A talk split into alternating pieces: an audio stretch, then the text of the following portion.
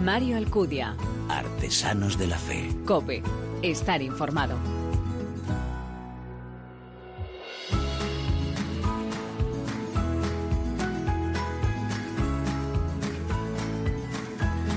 ¿Qué tal? Muy buenas, te doy la bienvenida a esta decimocuarta entrega de Artesanos de la Fe en cope.es, un espacio en el que te ofrecemos esa mirada diferente a la vida desde la fe, un espacio donde ya lo sabes se dan la mano el testimonio, la lectura y la música, elementos esenciales en esa imagen de la iglesia joven a la que nos convoca el Papa. En su último viaje apostólico a Emiratos Árabes, una visita sin lugar a dudas histórica, Francisco hizo una bellísima llamada a vivir las bienaventuranzas evangélicas para las que, decía, no se necesitan gestos llamativos, porque la fe cristiana se juega en la vida cotidiana y en la pequeñez. En esta época muchas personas, bien lo sabes, parecen llevar una armadura virtual. Sin embargo, el pontífice recordaba que el cristiano armado solo forma parte de su fe humilde y de su amor concreto, porque es en lo ordinario donde pasa el testimonio. Es gracias a la santidad de la vida cotidiana, sin signos extraordinarios, cuando se produce el más sorprendente de los milagros. El cristianismo florece, se comunica por ósmosis, sin necesidad de estrategias de marketing, de astucia mediática, de ríos de palabras o de habilidades sobrehumanas. Las bienaventuranzas son como un árbol que en suelo árido absorbe el aire contaminado y devuelve oxígeno. Y cada uno de nosotros estamos llamados a ser ese árbol a través de nuestro testimonio. En este espacio, en cada programa, ya lo sabes, también te presentamos algunas de esas personas que comunican, que proclaman el Evangelio con su vida. ¿Quieres conocerlos, verdad? ¿Nos acompañas? Gracias por elegirnos, descargarnos y escucharnos. Bienvenidos.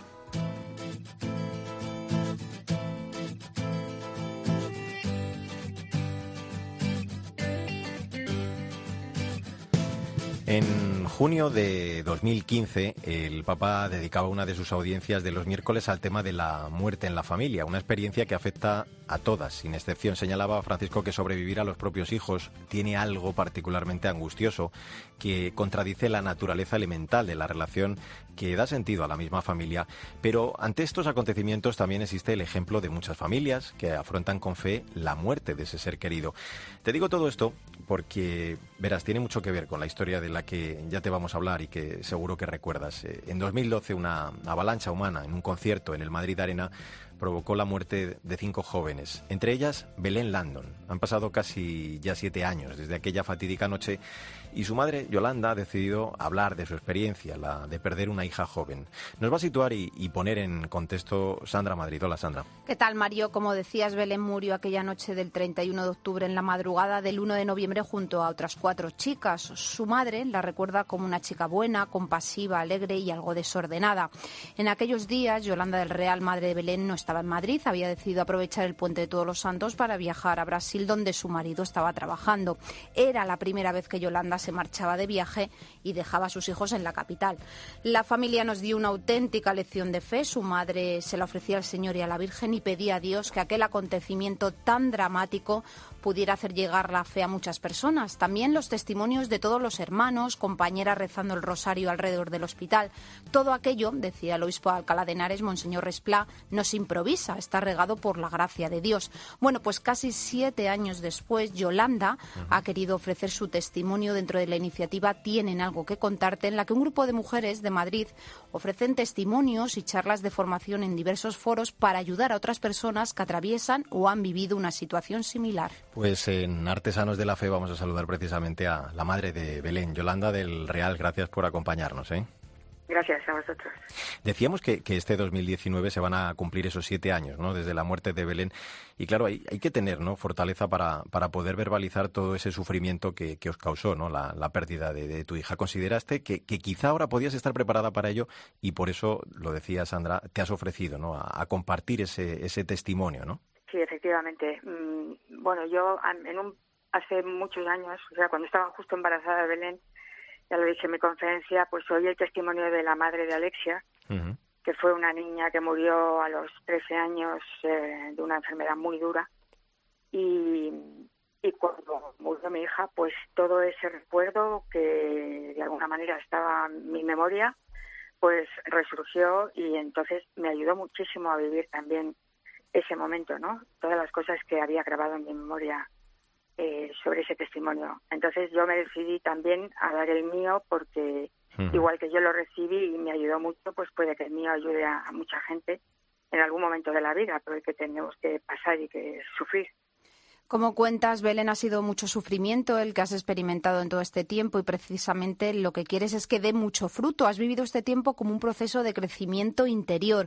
Comparabas tu dolor con esa imagen que creo todos tenemos en mente, la piedad, la Virgen con Cristo muerto en sus brazos. Exactamente, sí. Em, bueno, el dolor y el sufrimiento no, no van a desaparecer nunca, pero sí es verdad que cuando lo vives con fe, eh, pues eh, tienes una esperanza en que todo eso pues eh, sirve para algo, que el dolor no es inútil ni es estéril, ni se queda en el campo del mundo, sino que si tú sabes ofrecerlo, como lo hizo la Virgen, su dolor con, el, con, Jesucristo muerto en sus brazos, pues también lo puedo ofrecer yo de la misma manera. Y así tiene un alcance pues infinito realmente, porque está unido a la, a la pasión y muerte de Jesucristo.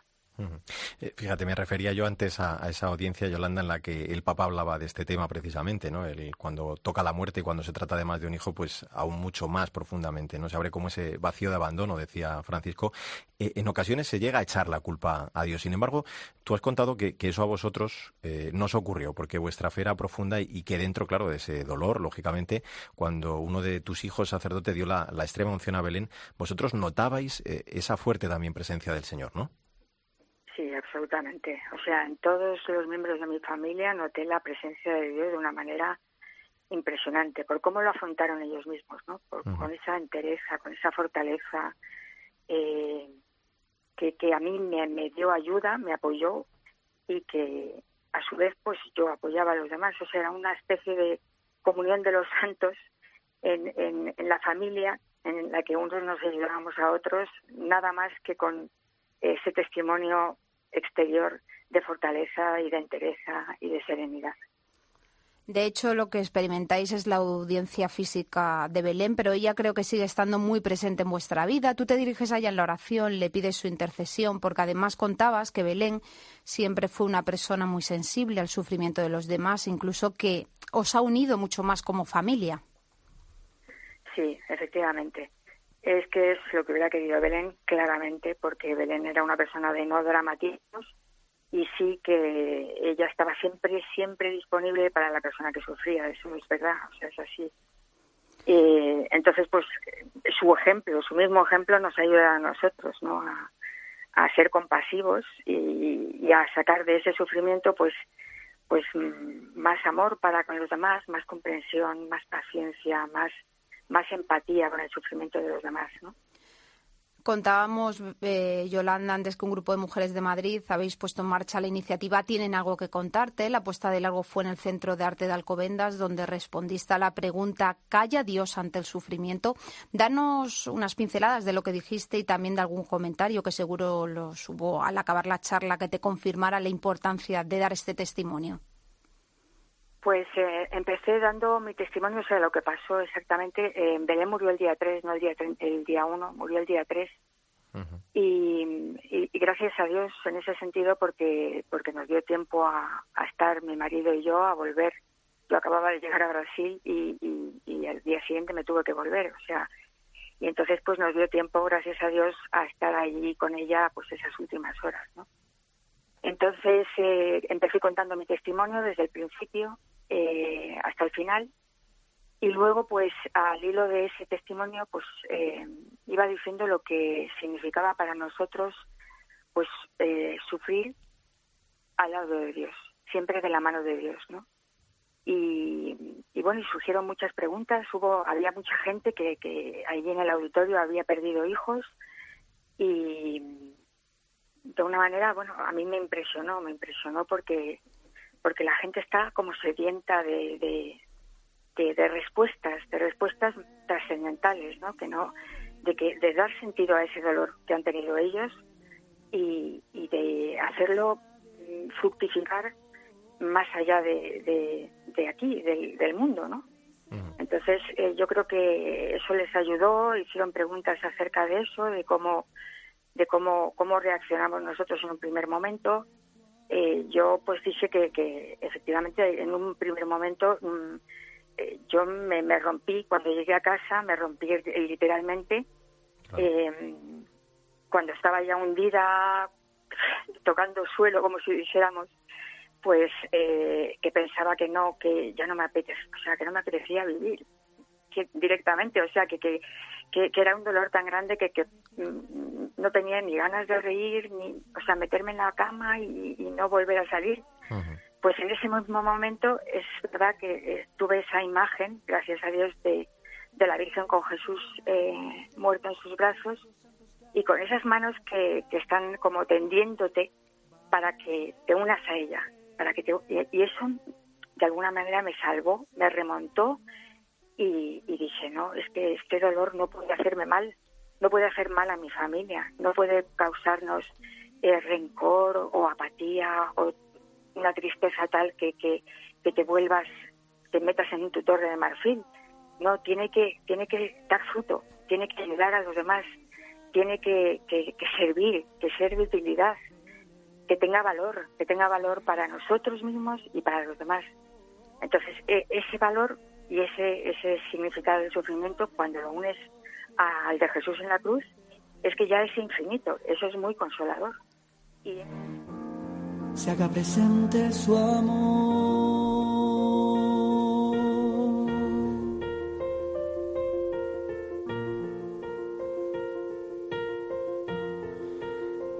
Estaba sonando de fondo mientras eh, nos contabas eh, y ofrecías este testimonio que habías compartido con, con todas esas personas, que seguro que, que, ha servido y ayudado a muchas de ellas, que la muerte de Belén supuso además, eh, Yolanda, una impresionante manifestación de fe por parte de todo su entorno. Entre esas muestras de cariño, el vocalista de La Voz del Desierto, Daniel Gómez de la Vega, compuso esta preciosa canción con el título Belén, Sonrisa de Dios.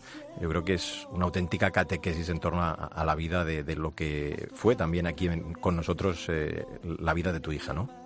Sí, totalmente. Yo me quedé muy impresionada por, por esas muestras de cariño que gente sin conocernos tuvo y que, le movieron el, el corazón de alguna manera, porque aparte de la, de la canción de La voz del desierto, que, que, es una maravilla, pues eh, hubo gente que escribió emails eh, em, diciendo que le había conmovido muchísimo todo, que le había eh, como acercado más a Dios, que le había hecho tomarse con más, eh, con más firmeza la fe. Eh, entonces fue un, un, vuelco, una, una maravilla de, de, apoyo, de apoyo exterior impresionante. Luego también en su mismo colegio las compañeras, mm. las profesoras, el obispo de Alcalá, que, que, fue una maravilla la homilía que dijo que convirtió también a muchísima gente, pero a lugares tan remotos como a un pueblecito de China, eh, en Estados Unidos, en Irlanda, en Malta, en donde habíamos estado un año a causa del trabajo de mi marido, pues las niñas, mis hijas y yo. Mm, o sea, fue impresionante. Eso, eso también fue muy consolador. Y, bueno, como Dios no hace nada por azar, efectivamente eh, fue un caso tan mediático eh, que, que llegó a mucha gente y extendió pues por muchas partes del mundo y, la gente es que es buena por naturaleza pues eh, pues eh, nos consolaba de la manera que podía con una canción tan preciosa como la del agua del desierto y con otros muchísimos testimonios de, de cariño y de y de, amor y de, y de y de consuelo en el sentido de que eso de que les ayudó a ellos a, a vivir mejor su fe pues es en la fe, como dices, donde encontramos el consuelo sabiendo que el Señor ha vencido a la muerte, con esa esperanza además de, que Belén está en las mejores manos, las, de Dios, eh, e, ese amor que es el más fuerte ¿no? que, la muerte. Yolanda del Real, gracias por acompañarnos y, por seguir ofreciendo tu testimonio en Artesanos de, la Fe, porque sabemos que va a seguir haciendo mucho bien. Un abrazo muy fuerte. ¿eh? Muchísimas gracias. La verdad que es magnífico testimonio, Sandra de Yolanda, eh, la madre de Belén Landon, su dolor unido, ofrecido al del Señor en la cruz, un testimonio que estamos seguros, como decía, que, va a generar muchos frutos de conversión y, ayudar también a muchas personas a vivir con esperanza en medio del dolor de la muerte de un ser querido, como en este caso lo fue el de su hija. Sandra Madrid, hasta el próximo programa. Hasta el próximo día. Mario Alcudia. Artesanos de la Fe. Cope. Estar informado.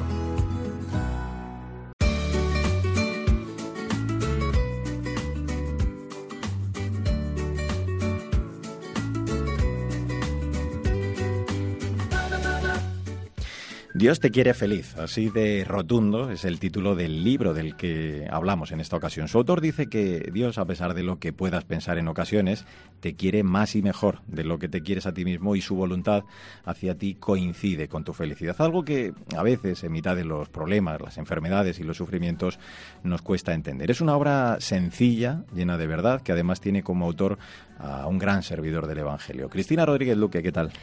Encantada, Mario. Contamos hoy con un invitado de lujo, porque es Monseñor José Ignacio Munilla el que nos va a desgranar este Dios te quiere feliz, que ha publicado en la editorial Palabra. Sacerdote desde 1986, actualmente es obispo de San Sebastián. Dios te quiere feliz es fruto de una recopilación de charlas, homilías y conferencias que han trabajado hasta darle forma de libro. En 15 capítulos desgrana muchos aspectos de nuestra fe y de nuestra conversión, desde las heridas afectivas, los deseos, la misión de la familia, la vocación la misericordia o la alegría.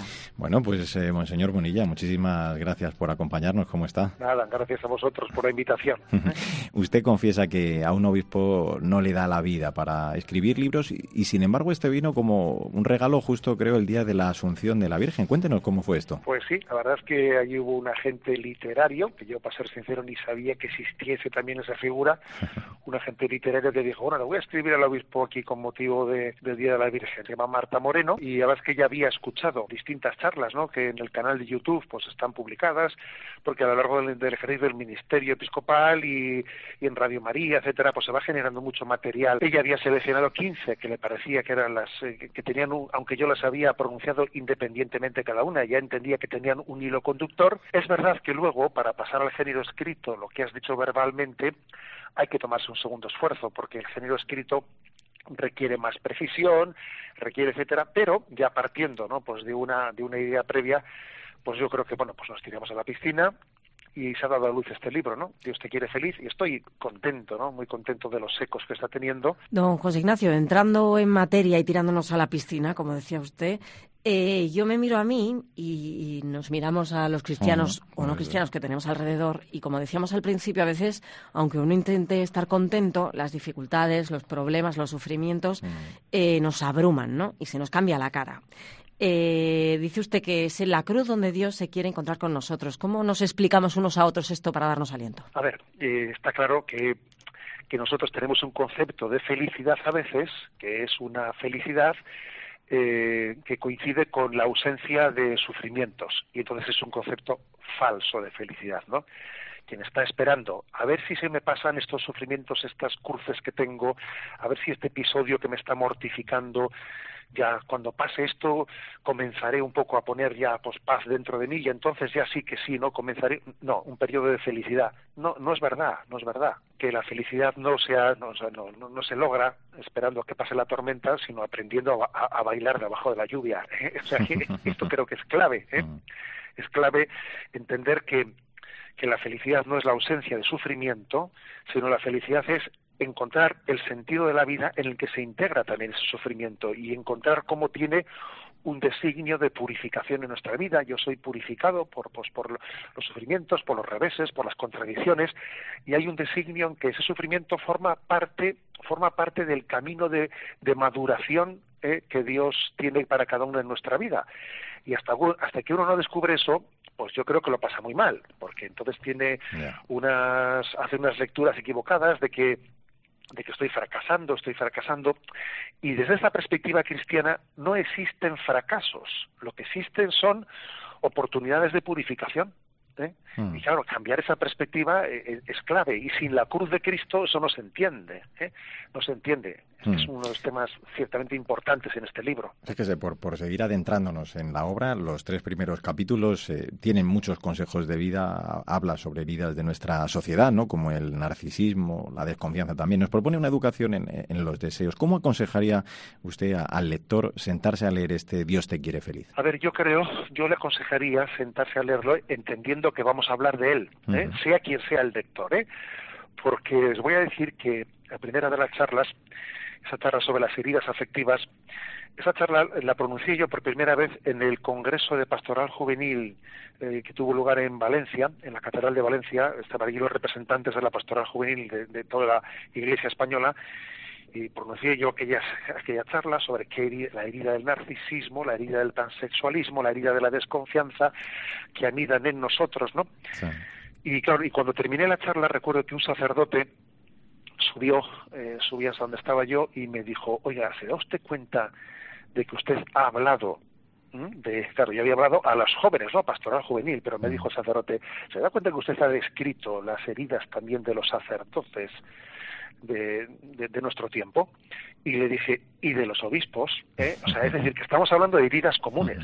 Yo creo que yo la propuesta que haría sería leer este libro sabiendo que de fondo vamos a hablar de, vamos, de, cómo estamos interiormente, porque es que yo creo que lo peor que puede ocurrir es que no tengamos capacidad de identificar lo que pasa dentro de nosotros. ¿eh? Mm. Cuando nosotros tenemos heridas y no las identificamos, tenemos un riesgo muy grande, que es que respiremos por las heridas. A ver, hay que respirar por los pulmones es un peligro muy grande respirar por las heridas, porque eso distorsiona la realidad. Si yo tengo, yo por ejemplo, tengo un rencor o tengo una, herida, ¿no? Que no consigo perdonar, si yo respiro por esa herida, la lectura que hago de la realidad es, es que es horrorosa, fatal, ¿no? Es muy mm. importante conocer las propias heridas para no respirar por ellas, para dejarte acompañar en esas heridas, ¿eh? dejarte acompañar en ellas, ¿no? Decía el Papa Francisco una expresión, decía él, ¿qué es la fidelidad?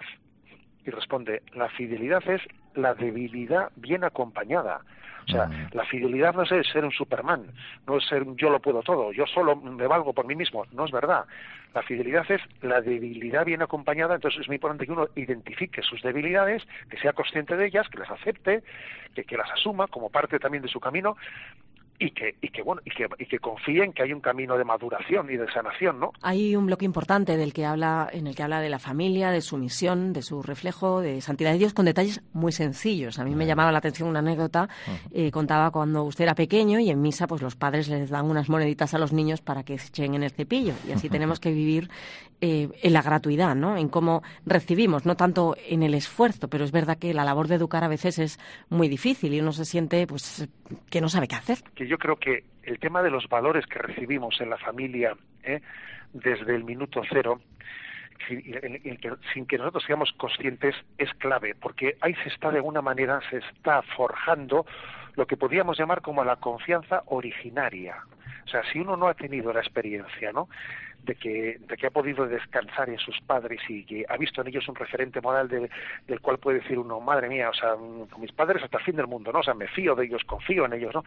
A uno parte, si no ha tenido esa experiencia, parte de una herida que, es importante que la que no se escandalice ante ella, pero que la identifique y que se deje acompañar, porque es verdad que, que existen, digamos, eh, eh, digamos, grandes, mm, grandes luces cuando descubrimos que hemos sido amados de una manera totalmente gratuita. ¿no? Por ejemplo, yo en ese libro digo, digo que hubo un tiempo ¿eh? en el que uno se llevó un, un, susto cuando se enteró quién eran los Reyes Magos, ¿no? Anda, los Reyes Magos no existen. Y finalmente se dio cuenta de que los Reyes Magos sí existen.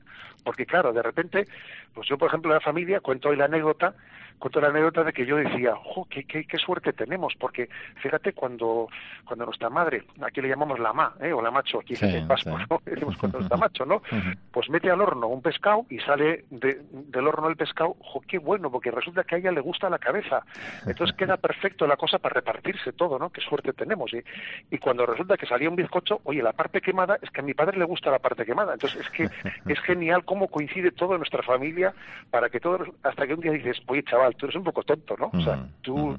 te das cuenta que aquí hay un truco. Y entonces dices, oye, es que los Reyes Magos sí existen, pero de una manera distinta a la que yo lo había supuesto en un primer momento, ¿no? O sea, esa, esa conciencia de, del amor gratuito, del, del, que te puedes fiar plenamente, ¿no? Desde el instante cero de tu vida, es básica para, para, para, no, para que uno tenga la, la confianza en que pisa un suelo firme, pisa un suelo firme, tiene la, tiene la espalda mm. bien cubierta, ¿eh? porque ha sido, ha tenido esa, esa, confianza originaria en su vida. Entonces, fundarnos en ella. Y cuando de alguna manera ha fallado, porque somos pecadores todos, cuando, eh, cuando estamos heridos porque vimos una bronca en casa entre nuestro padre y nuestra madre que no debiéramos de haber visto, etcétera, etcétera, ¿no? Cuando hay esas heridas, pues es importante también darnos cuenta de que, de que Dios es el único, ¿no? Que es capaz de ser el, modelo definitivo de, invitación en nuestra vida, mm. que es Jesucristo, claro. El libro recorre 15 pasos para, para encontrar la felicidad, 15 pasos que, que van recorriendo esos distintos verbos que conjugan la, la predisposición humana desde la libertad para hacer el recorrido de la felicidad en el camino hacia Dios. Y yo le quiero preguntar, casi ya acabando, por, por el capítulo dedicado a, la Virgen María como mediadora. ¿no? E, ella no eliminó la cruz, se quedó de hecho junto a ella. ¿Cómo nos diría usted que, debemos contemplarla? También nos puede ayudar muchísimo. A ver, yo creo que, acabas de dar una, una clave importante, ¿no? Porque quizás un concepto de maternidad, digamos, muy de nuestro tiempo, de nuestro tiempo muy carnal, sería el, ay, que mi hijo no sufra, que mi hijo no sufra, ¿no? O sea, puede decir una madre, una madre lo que quisiera es evitarle a su hijo cualquier sufrimiento y, y a veces igual malcriarlo, ¿no? Malcriarlo intentando apartarle del sufrimiento de la vida. No fue ese el caso de María, o sea, María, la verdad es que ayuda, o sea, e, e, es un acicate en el camino de la cruz de su hijo. ¿eh? Yo no me imagino a, María diciéndole a su hijo, hijo, ¿por qué te has metido en estos líos? Ya te dije yo que no te metieses en estos, en estos líos. No, no es esa. ella está al pie de la cruz y participa, ¿no? Participa de, de ese deseo. O sea, una madre, María les, nos enseña ¿no? lo que es la maternidad, que es dar a luz la vocación que, lo, que, que Dios tiene para los hijos. ¿eh? O sea, cada uno de nuestros hijos no tiene una vocación de Dios y, la paternidad, el modelo de San José y de la Virgen María es el de los padres que, que ayudan a sus hijos a descubrir lo que Dios quiere de ellos. No pretenden hacer unos hijos a su imagen y semejanza, ¿no? Porque yo he soñado en que mi hijo sea no sé qué, ¿no? Eso es, eso es una es un, tener una perspectiva de amor propio de la vida, ¿no? Entonces creo que San José y la Virgen María son un modelo maravilloso ¿no? en, nuestro proceso de maduración y crecimiento. Pues es un libro interesantísimo, desde luego. Cristina, vamos a recordar, si, si te parece, el título de la obra. Dios te quiere feliz, de Monseñor José Ignacio Monilla en la editorial Palabra. Sabias palabras ¿eh? que nos ayudan a vivir la fe, porque, como dice usted, un cristiano está siempre en primero, de primaria, para decir sí a Cristo y la conversión es pasito a pasito. Esperamos eh, que los que nos escuchan encuentren ayuda en este libro, como usted dice, ayuda en esa debilidad para que sea bien acompañada. Monseñor Monilla, ha sido un placer charlar con este, este ratito. Un abrazo. Un placer, un abrazo. Y a ti, Cristina Rodríguez Luque, con esa alegría y confianza de que Dios nos quiere felices en medio de nuestro día a día y su plan es mejor que el nuestro, también te digo hasta la próxima. Hasta el próximo programa.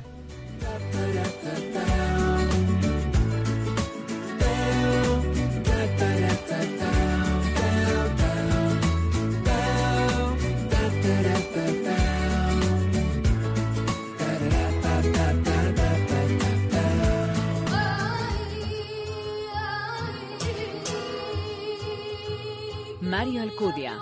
Artesanos de la Fe. Cope. Estar informado.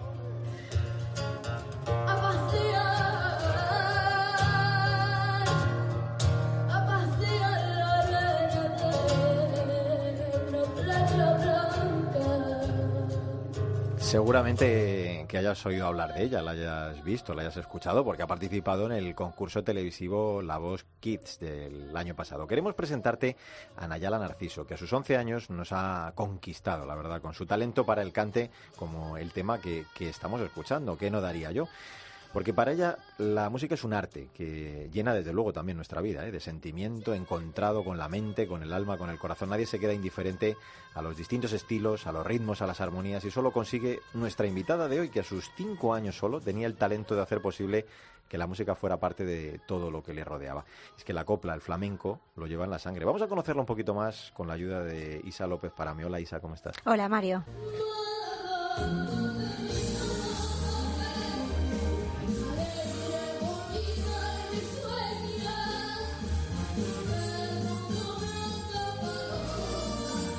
Nayala Narciso es pacense, aunque vive en Málaga. Y qué mejor homenaje que a esa tierra maravillosa cantando Málaga de mis amores en el acto de la Asociación Málaga Siglo XXI en la entrega de premios Sentir Málaga. Y es que a sus 11 años tiene a sus espaldas un reconocimiento musical que sorprende a cualquiera Mario. Su familia, Elizabeth y José, como su hermanito Daniel, de 6 años, han sido partícipes en su vida de la evolución tanto personal como profesional de Nayala, que puede decirse que ha conseguido llegar muy lejos seguro que todavía le quedan gratas sorpresas en su caminar. Pues seguro que sí. Vamos a darle la bienvenida en Artesanos de la Fe a nuestra querida amiga Nayala. Nayala, ¿qué tal estás? Hola, muy bien, encantada de pasar este ratito con vosotros. Muchísimas gracias, nosotros también. Oye, déjame que también salude a quien te va a acompañar en la entrevista, aunque te vamos a entrevistar a ti, ¿eh? que tú eres la protagonista de este programa, pero a tu papá, José. Hola, José, ¿cómo estás? Hola. Muy buenas. Buenas. Bueno, vamos a hablar de música con Nayala, pero antes vamos a ponernos en contexto.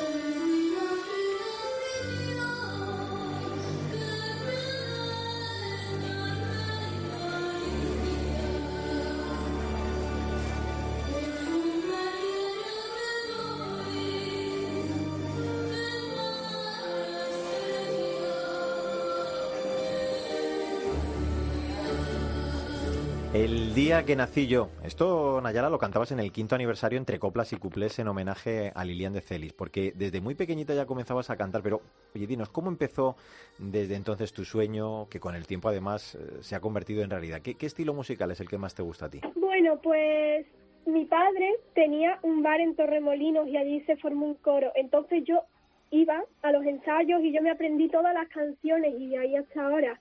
Y bueno, mi estilo musical, pues yo canto copla, yo canto pop, yo canto lo que me echen, vamos.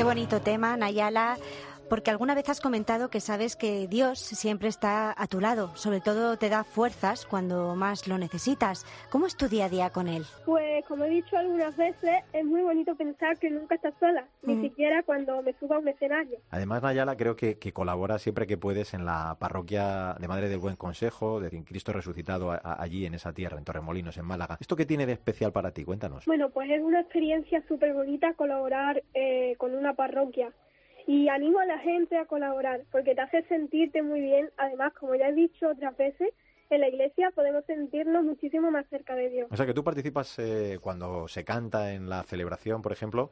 eh, te Sí. vemos a ti que eres de las que lleva la voz cantante, nunca mejor dicho. Eh, en estas navidades ha hecho un musical, hicieron un musical, ella fue la, artista invitada, Ajá. y también tuvim- eh, tuvieron un- una pequeña zambombada que hizo los campanilleros y hicieron algunos compañeros más suyos, hicieron hicieron como un cuento, un cuento navideño, quedó muy bonito.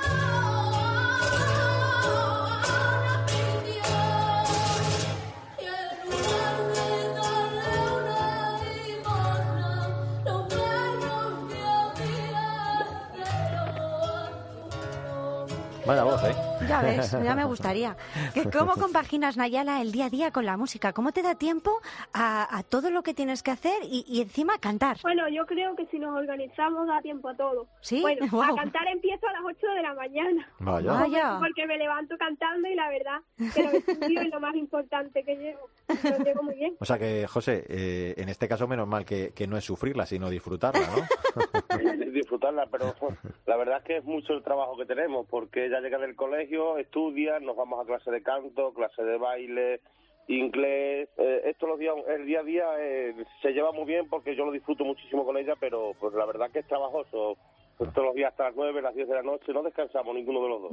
Ya, Nayala, y eso de que le den a una con esa pedazo de voz clases de canto, ¿cómo es? Eh, ¿Sigues aprendiendo muchas cosas? Sí, la verdad que mi profesor de ahora, Juan Peralta, Sí. que vive en el puerto de la Torre de Málaga, pues me mete mucha caña, pero los días que voy allí salgo como nueva. Oye, y hablando- Pedro Navarro, que es el que empezó conmigo a darme clases. Oye, y aunque yo siempre he pensado que, que tus pasos van a ser siempre la música, pero oye, a lo mejor Sí. tienes otra profesión favorita, o si no terminas dedicándote solo a la música, pues no sé, ¿qué te gustaría ser de mayor? Bueno, me encantan los niños y quiero estudiar para profesora de infantil, aunque creo que no dejaría nunca la música. Muy Claro, bien. o profesora musical. Y además con ellos puedes ensayar lo de lo del canto, ¿no? O sea que De viene- coro. viene perfecto. Rasulullah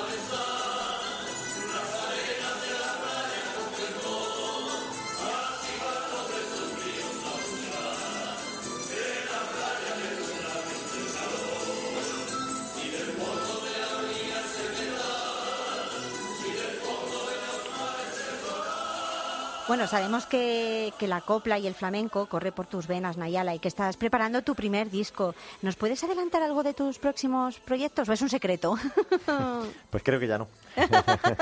Bueno, pues estoy muy ilusionada con el disco y sé que saldrán bien. Hay gente muy buena colaborando para que así sea. Pedro, el culpable de que me encante la música, Juan Peralta, mi profesor, que me da caña para, para que todo salga perfecto y Javier Tapia, el que está grabando los temas en su estudio. Sé que saldrá súper bien. Claro que sí. Seguro que sí. Y ahora que hemos desvelado ya ese secreto y que estamos deseando de, de, poderlo escuchar, dinos así algún tema de los que vayas a cantar, por ejemplo, en el nuevo disco. Pues voy a cantar una canción inédita que la hemos escuchado aquí, que es Málaga de mis amores. También voy a cantar ¿Qué no daría yo? Los campanilleros, eh, Cuna de Arte 22 abril. 22 abriles, muchas canciones. A ver, te voy a poner un aprieto, Nayala, ¿me dejas? Sí. Si tuvieras que cantarle a alguien una canción eh, para triunfar, ¿eh? ¿cuál Sí. le cantarías? Yo creo que, que no daría yo de Rocío Jurado. ¿Qué no daría yo? Y te sabes el estribillo, claro. Me imagino que lo tienes ahora mismo en mente, ¿a que sí? Sí. ¿Y, y te atreverías a cantarnos un poquito de él? Bueno, venga, un poquillo. Venga, un Venga. poquito, un poquito, un poquito.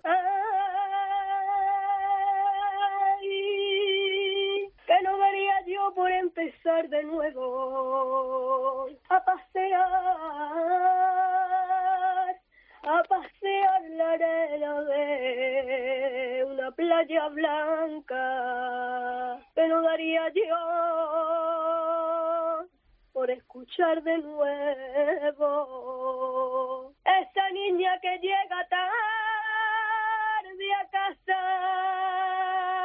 Bravo. Ole. Bravo, bravo, Ole. bravo. Bueno, nos has puesto los pelos de punta, ¿eh? que, que conste. Mu- muchísimas Sí. gracias y perdón por el atraco. Sí, sí, dinos, José. Y la, y la coges con cinco días que lleva en casa sin, sin ir ni al cole porque está con, con una gripe de. Pues entonces, doble esfuerzo y doble Pues sí. agradecimiento para ella. Oye, nos encanta estar contigo, nos encanta escucharte, Nayala, eh, la verdad, y, y, bueno, más disfrutar, ¿no? Porque lo que acabamos de hacer ahora mismo es, es eso mismo. Pero quiero preguntarle a, a tu papá, José, que nos ha acompañado durante toda esta entrevista, eh, ¿cómo lleva un padre que su hija de 11 años, eh, José, viva este sueño? Mm. Y, y cómo lo lleva también eh, toda la familia? Bueno, pues yo lo llevo, lo llevo, soy muy feliz porque, vamos, cualquier cosa que haga por los, por los hijos y que hagan los hijos te, te me enamora Mm. y y ella realmente cuando vamos cuando canta estoy me pone nerviosito y, a- y aunque ella dice que empezó con con dos a- con cinco años empezó con dos años a cantar Fíjate. Fija, apenas sabía hablar con ella ya vamos ya cantaba y, y estaba tatarareando otros días anda. y la familia, pues la familia pues lo lleva de lujo porque a todas las actuaciones, a todos los sitios donde donde vamos van ellos detrás. Ahí vais todos juntos. Aparte de esto tenemos algunas noticias. Sí. El disco se va a presentar en Madrid, en Galileo Galilei. Eh, lo vamos a presentar aquí en Málaga, en, en- en el Gran Teatro, en María Cristina. Y luego tenemos algunas cosas más. Nayara tiene previsto en día, el día 7 de septiembre estará en Bielorrusia, eh, en un festival que hay internacional. Ayer me llamaron para un festival que hay en Marruecos internacional también y quiere que ella vaya representando también España. En Marruecos el día 1 de julio. Tenemos más fechas, tenemos también una ofrecido Tokio, Japón. Con su madrina, que es Mariquilla, la bailadora, que es muy reconocida en Granada. En Granada. Y bueno, tenemos muchísimas cosas pendientes Qué- para qué- ella. qué Pero bueno, todo no se puede. También está el colegio No. y hay que atender también al colegio.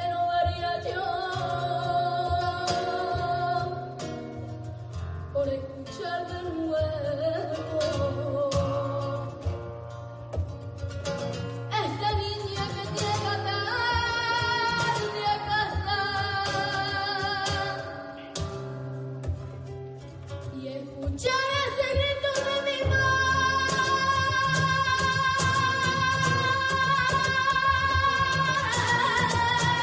Bueno, pues eh, disfrutando de esta música de Nayala, nos vamos a despedir. Queremos darle las gracias eh, a Nayala Narciso por este estupendo ratito que hemos pasado juntos, por habernos regalado su canción y más porque estaba malita y además ha hecho el esfuerzo de cantarnos Mm. ese precioso tema. Nayala, un abrazo muy fuerte, ¿eh? Un beso enorme. Igualmente. Igualmente a todos. Y muchísimas gracias a su padre también, a José, Sí. que amablemente nos, nos ha atendido. Muchísimas gracias a los dos y que Gracias vaya todo fenomenal. Isa López Paramio, hasta la próxima. Hasta el próximo programa, Mario. Pues una vez más, hasta aquí esta nueva entrega de Artesanos de la Fe en cope.es, en la que hemos comprobado cómo hay tanta buena gente dispuesta a no enterrar sus talentos ni a ocultar su testimonio de fe, sino todo lo contrario, el compartirlo, el agrandar así el reino de Dios, haciendo que esos talentos fructifiquen. Como recuerda el Papa, la vida no se nos ha dado para que la conservemos celosamente, sino que se nos ha dado para que la donemos. Como siempre te digo, no olvides que el arte de la vida es el camino que debe conducirnos a Dios. Te espero en nuestro próximo programa.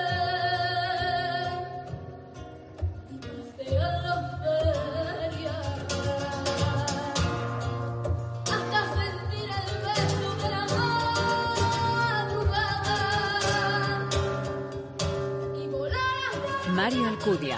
Artesanos de la Fe. Cope. Estar informado.